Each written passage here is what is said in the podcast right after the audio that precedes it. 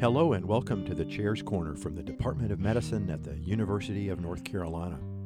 This is our series for patients where we talk about HIV, and today we'll talk about some of the challenges facing women and minorities related to HIV prevention and treatment, and specific ways to help these individuals have better outcomes.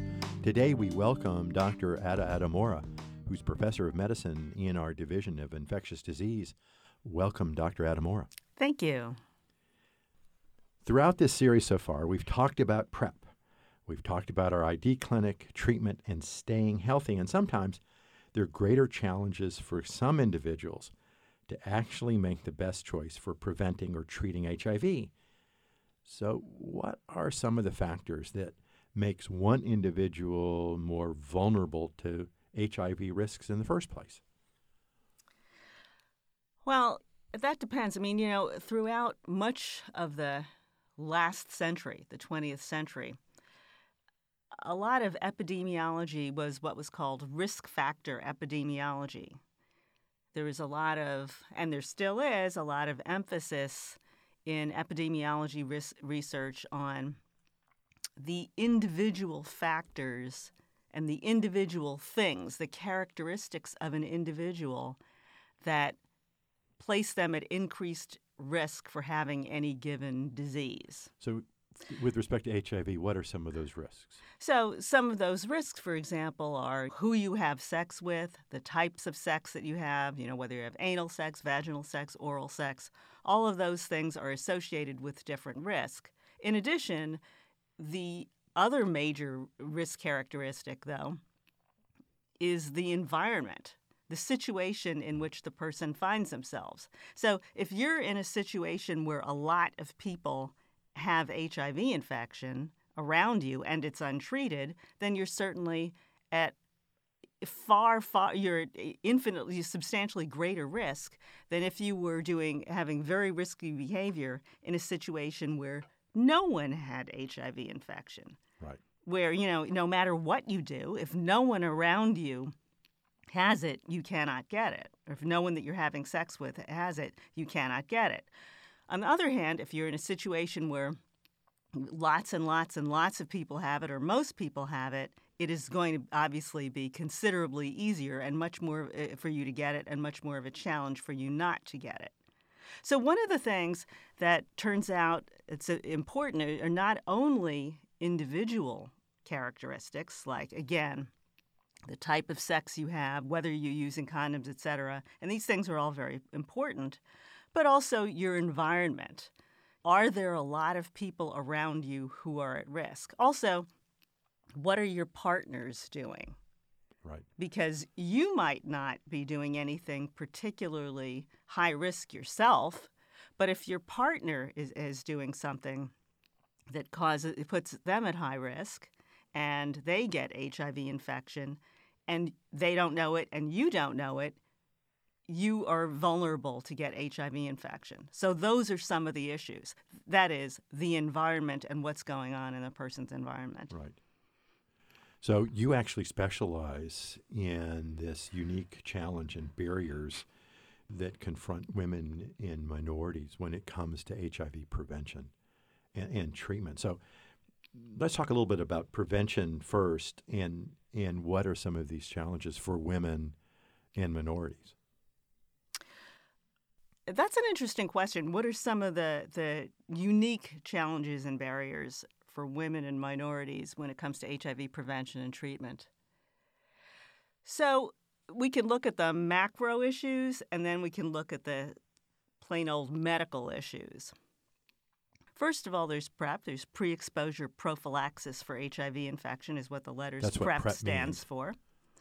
And what the what that consists of right now is a medicine called Truvada. It's a combination of two medicines that are used to treat HIV infection and actually have been used for treatment of HIV infection for many years and it's been demonstrated that those medicines that that drug Truvada that combination drug can be effective in preventing people from actually getting HIV infection when given to a person who does not have it. Who doesn't have the disease to but, start with. Right, who does not have it but who is susceptible to getting it.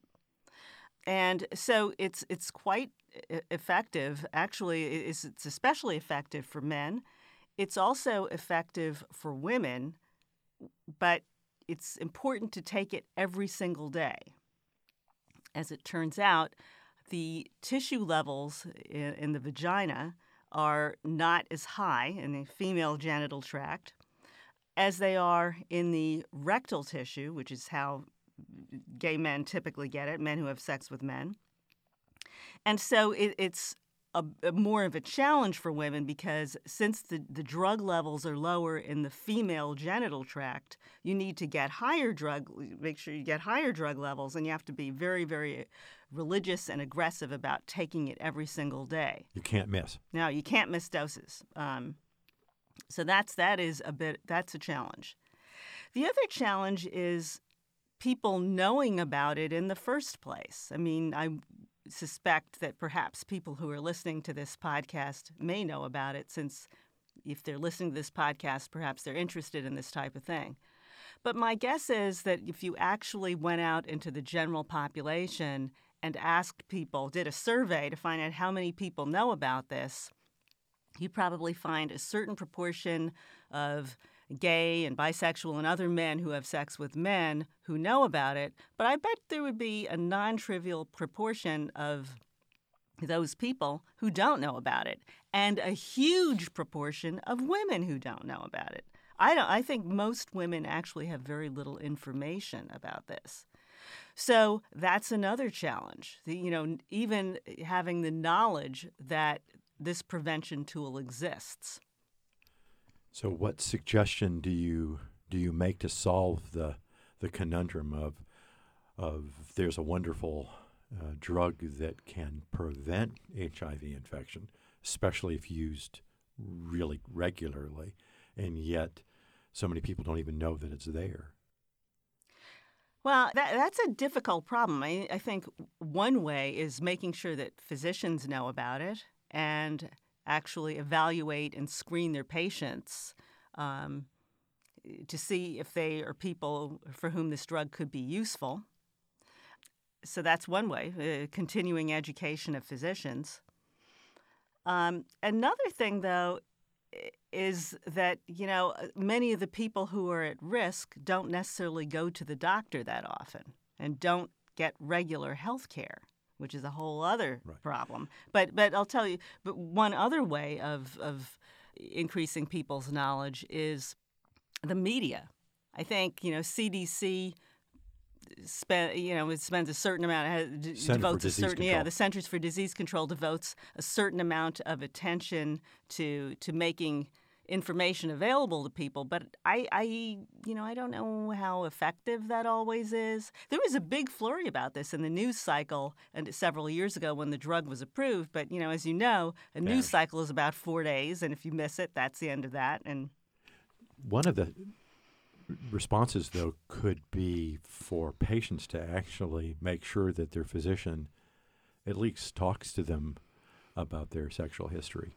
We teach in medical school that that physicians yes. in training should learn how to ask these questions. But I think in common practice, the vast majority of physicians don't ask patients about sex history, and even a greater proportion probably of patients don't bring the issue up. So, what you're suggesting is with some degree of awareness, it would be important for the patient to say, hey, wait a minute, here are some behaviors that perhaps you as a physician should know about. And oh, by the way, there is an approach to to preventing HIV.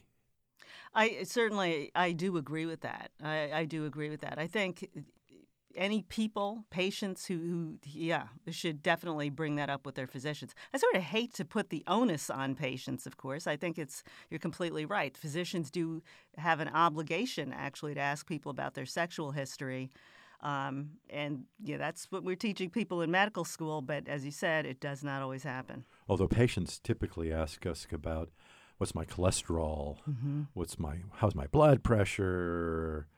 Uh, as a kidney person, I want them to, of course, ask how how are my kidneys. So you could suggest that if a person is concerned about uh, having had a risky behavior, that at least they should bring that issue to their attention of their doc. Yeah.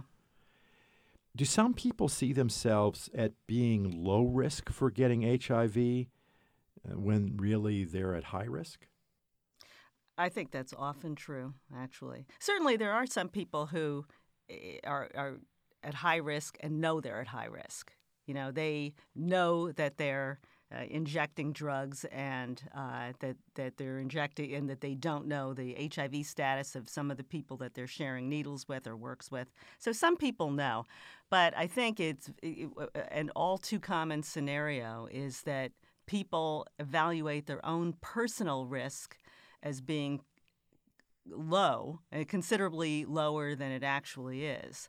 Um, so, for example, you know, when we've done surveys in the community, or you know even had sort of focus groups in the community it is actually very common for people to say, to agree oh hiv is a huge problem in this com- community you know, people uh, people out here have really risky behavior they're doing all of these kinds of things uh, that it, it, so they, they perceive other people as being at risk but they don't perceive but themselves. they don't necessarily perceive themselves as being at risk you've already though talked to us about the the the concern that you have to know what your partner may have been up to because your partner may have been uh, having risky behavior. And even if you're monogamous you're now exposed to uh, that risk that you may or may not have known about. Exactly. Yeah. So how to how to stop the disconnect then between the the individual think they're thinking that they're at low risk knowing that there's this drug out there that can prevent HIV and asking the community to really enforce the idea of of at least asking the question should I be on PrEP? Hmm. Well, you know, one thing that we did, this doesn't directly answer your question, but one thing that we did uh, a couple of a few years ago is that we developed a campaign. It was a radio campaign uh, in eastern North Carolina. And the goal of this campaign was to inform people of the risk of having concurrent of, of having uh, partners who had concurrent partners. That is, when you, a situation where your partner has other partners aside from you. Right. And so it was it was a fun campaign to do. Actually, it was a series of radio ads with vignettes and little uh, storyline, continuing storyline. Um, and that's actually a pretty common thing. I think you know we hear about it in the in media all the time. People whose is, uh, partners are having other partners. They could be celebrities, or but it's obviously it's pretty common in the population. The danger is, though, that just as you said, um, that is a situation that actually can help spread HIV infection throughout a population more easily mm. because people are connected by these various partners.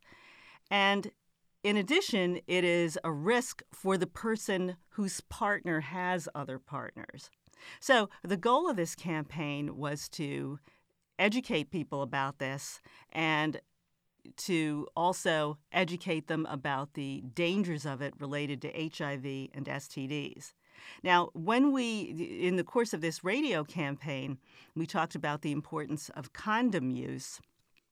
Um, but we didn't talk about pre-exposure prophylaxis because at the time that we did it, that didn't you know exist. that didn't exist. Yeah. But were we to do it again, um, I definitely would would uh, insert that in the campaign. So but you know that was the goal. Have one stick to one partner at a time, and make sure your partner does as well and make sure perhaps you get you, tested. And make sure you get tested and make sure you use condoms. Because if someone is sitting here listening to this podcast and knows they have a, a friend or a loved one who's engaging in a risky behavior, but not understand that they're really at risk themselves for getting or or spreading HIV, what would you suggest that friend do or say to that person? Just one thing I would say, I think that their friend could gently suggest that they evaluate their activities and their situation and the consequences of it.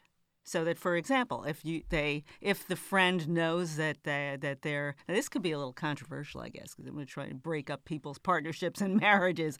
But you know, if they're, if somebody has an awareness that uh, somebody's partner or husband or whatever is stepping out on them, they eh, you know eh, eh, they could sort of suggest that they get HIV testing. They could uh, if they're comfortable about uh, talking about uh, the, the, the person's partnership, suggesting that that's a risk for, for them to get HIV infection. Um, as I said, to get tested, to think about using things like PrEP. Um, to get tested for other STDs. I mean, I, those are some of the things they could do. Right. Just at least get it tested uh, would right. be useful. As you point out, though, there can be other sexually transmitted diseases in addition to HIV. Right. Which, I think you know one thing that it also would be important for them to do because sometimes people don't want to know whether or not they have HIV infection. A big thing to point out would be that HIV infection today is very very different from what it was in 1990. Um, it is still a serious disease, but it certainly is a treatable disease, and it's relatively easy to treat. You know, with you, there are one pill combinations that you can take, and you can live a long and, and successful life. It's really very different from the way it was in 1990, and that information is something that may motivate people to get tested as well. I think. But an ounce of prevention is worth a exactly. pound of, of cure. Exactly. So outside of, uh, of a monogamous, monogamous relationship, in, in an ideal world, what are some things that a person could do uh, before engaging in uh, sexual activity with a person with another person? Well, there are several things they could do, or should probably do. One of them is to know the person's HIV infection status. They should frankly discuss with them, you know, whether they have been tested, not just, oh, do you have HIV or do you think you have HIV, but have you, in fact, been tested for it? They should ask them about other things a person may be doing. Like, do you have other partners? When was the last time you had another partner? Do you intend to have other partners? What you know, what's the status of our relationship? Do you do you inject drugs? What other things do you do that could cause you to get HIV infection? So that's the first thing is making sure that the person has uh, had a recent HIV test uh, and knowing their activities, and certainly the person themselves should know their own HIV infection status. Um, if the person does have HIV infection, then the individual, the, the first person who's you know evaluating the other person, you know, of course, we should uh, think of, of PrEP as an option. Finally, of course, they should use condoms. They should use a condom. Right. Yeah. Safe sex practices are right. really uh, uh, required. Right. And so, you know, I want to make it clear trust is not enough. You should use condoms. Dr. Adimora, you recently testified to Congress about the skyrocketing costs of one of the medications used to treat HIV. Daraprim, I believe, is the name of this. Uh, certainly, the cost of these medications can be a huge burden. What can help? Well, that's sort of a multi layered question. You know, for individuals, UNC is great in terms of uh, providing help for patients with um, pharmacy assistance programs so that the individual, the person themselves, a patient, can get access to the medicine if they have no insurance of any type, commercial insurance or Medicaid. So there are patient pharmacy assistance programs. Then there's, you know, the larger societal problem, which is what I assume you were really getting at. How is it that drugs can cost so much in the first place? I mean, some of these drugs, and this and HIV is really just a bellwether situation um, in terms of the canary in the coal mine for other diseases. Um, because the price of drugs in general is is an enormous problem for cancer and other things as well. And I don't know that there is actually an easy fix for that other than really evaluating and changing the laws that govern drug development and drug pricing in this country. One other thing that would be a major help to people is if everyone had insurance. Um, you know, it would help our hospitals to stay open in North Carolina if patients could actually have payers for their care. Um, it would enable people to get access to medicines so that they don't spread infection to other people, so that they don't uh, end up getting sick and ending up in the ER. So there are a bunch of things. Changing the structure of drug development and drug pricing in the nation, which takes an act of Congress, uh, or multiple probably acts of Congress, and probably the extent of the pharmaceutical industry, the the um, cooperation of the pharmaceutical industry. Um, but then there's also the, the, making sure that people have access to care in the form of payers for their care. What special challenges do minority face with uh, treating HIV? There are, you know, minorities face a bunch of challenges. One is minorities in this country. Um, particularly uh, black people and uh, Latinos and other minorities as well, Native Americans, are often dispropor- are disproportionately poor. And so that you know what we were just talking about, this whole insurance problem is a is, is often a major problem for them. The insurance issue is a problem for um, for many white people as well as well. So it's obviously not just minorities, but a lot of people are the working poor, minorities and others. Um, and the working poor really get shafted because they're the ones who are in the insurance gap. That's one thing. Another thing is the the there's still an, an exceptional amount of stigma that's associated with HIV infection, and then there's the discrimination that minorities face. So sort of the double jeopardy, this double slam of uh, racial discrimination, and uh, HIV related stigma is, is, highly problematic and it often prevents people from getting into care. So, so those are among the, the big problems that, that uh, I see minorities as facing in, in, terms of treatment of HIV. You've talked a little bit earlier about uh, issues that women uh, face regarding treatment, especially the need to make sure if they're trying to do prophylaxis or prevention that they take uh, Truvada each and every other each and every day. Are there other issues that women are are challenged with? You're talking about women with HIV. Yeah. So a lot of these things, uh, a lot of the issue here is what we're talking about.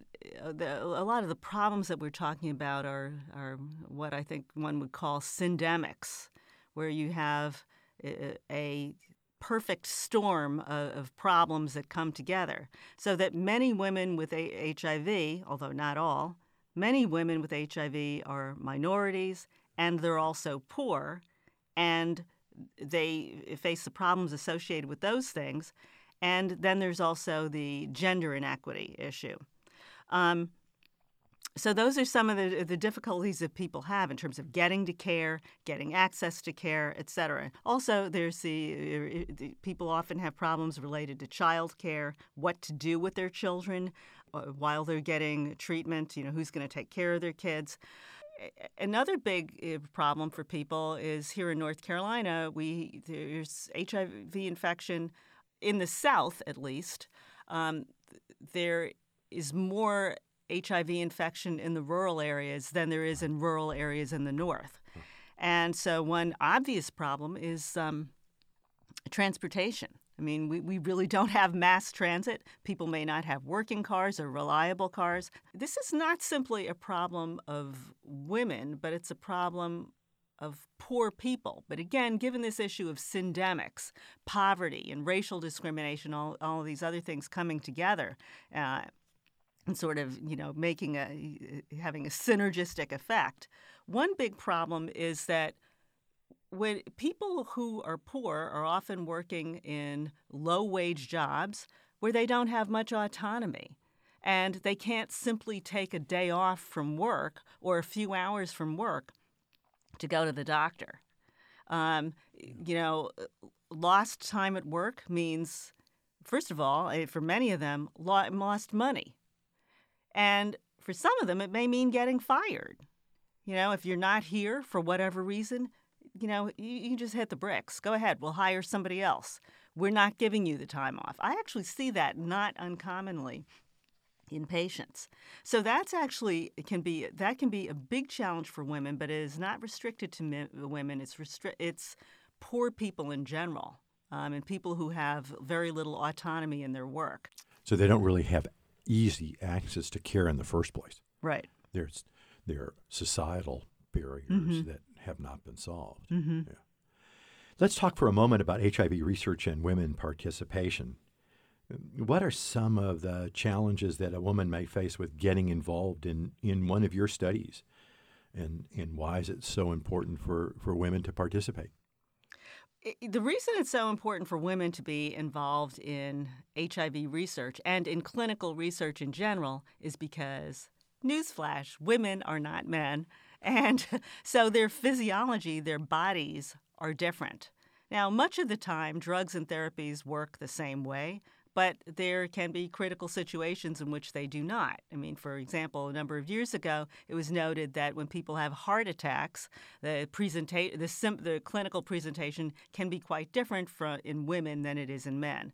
And so it's really, really important if, if therapies are to be extended to women that the research be done in women to make sure that it's going to work in them and work as well in them.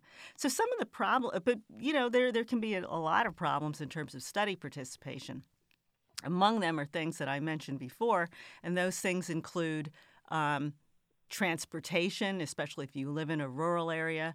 You can imagine if this is a point, a problem for you in terms of getting your own clinical care, that this is going to be an even bigger problem in participating in research, which is sort of an altruistic venture as opposed to Something um, something that's necessary for your own care.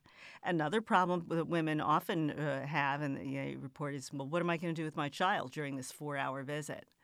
So, um, in our studies, we try to alleviate some of those problems by, or to mitigate some of those problems by doing things like um, paying for their transportation, in some cases, picking them up to bring them into the study. Um, helping them, you know, pay, helping them pay for childcare. If the study is a very, you know, requires a number of hours and they have to be all, there all day or be there early in the morning, paying for a hotel. Of course, they need to be compensated for their time, just as you or I or anybody else would want to. So these are all the things we do, but you know, these things cost money. But and it's important to do them though if you don't if you want to include people who really represent the population that you're trying to treat and generalize the results of the research to. If you really want to get people who look like that population, you don't want just the most convenient people that you can find a lot of the times. Um, but as I said, these things cost money. So it's important for payers to understand this is why uh, the budgets of some of these studies uh, are higher. But they're important to do. It's interesting because the National Institute of Health requires studies now, human studies. They have to include uh, both men and women. It's true for animal studies. It's true for everything. So what you're saying They they true. they do require that. They need to require to that they pay for that and take that into account, uh, given its importance. Dr. Adamar, thank you so much for participating in this podcast. Thank you. It was a pleasure. Thanks so much to our listeners for tuning in and stay tuned for the next episode where we'll talk about HIV cure research with Dr. David Margolis and with a study participant. Enjoy this series, you can subscribe to the Chairs Corner on iTunes or like us on Facebook. Thanks so much.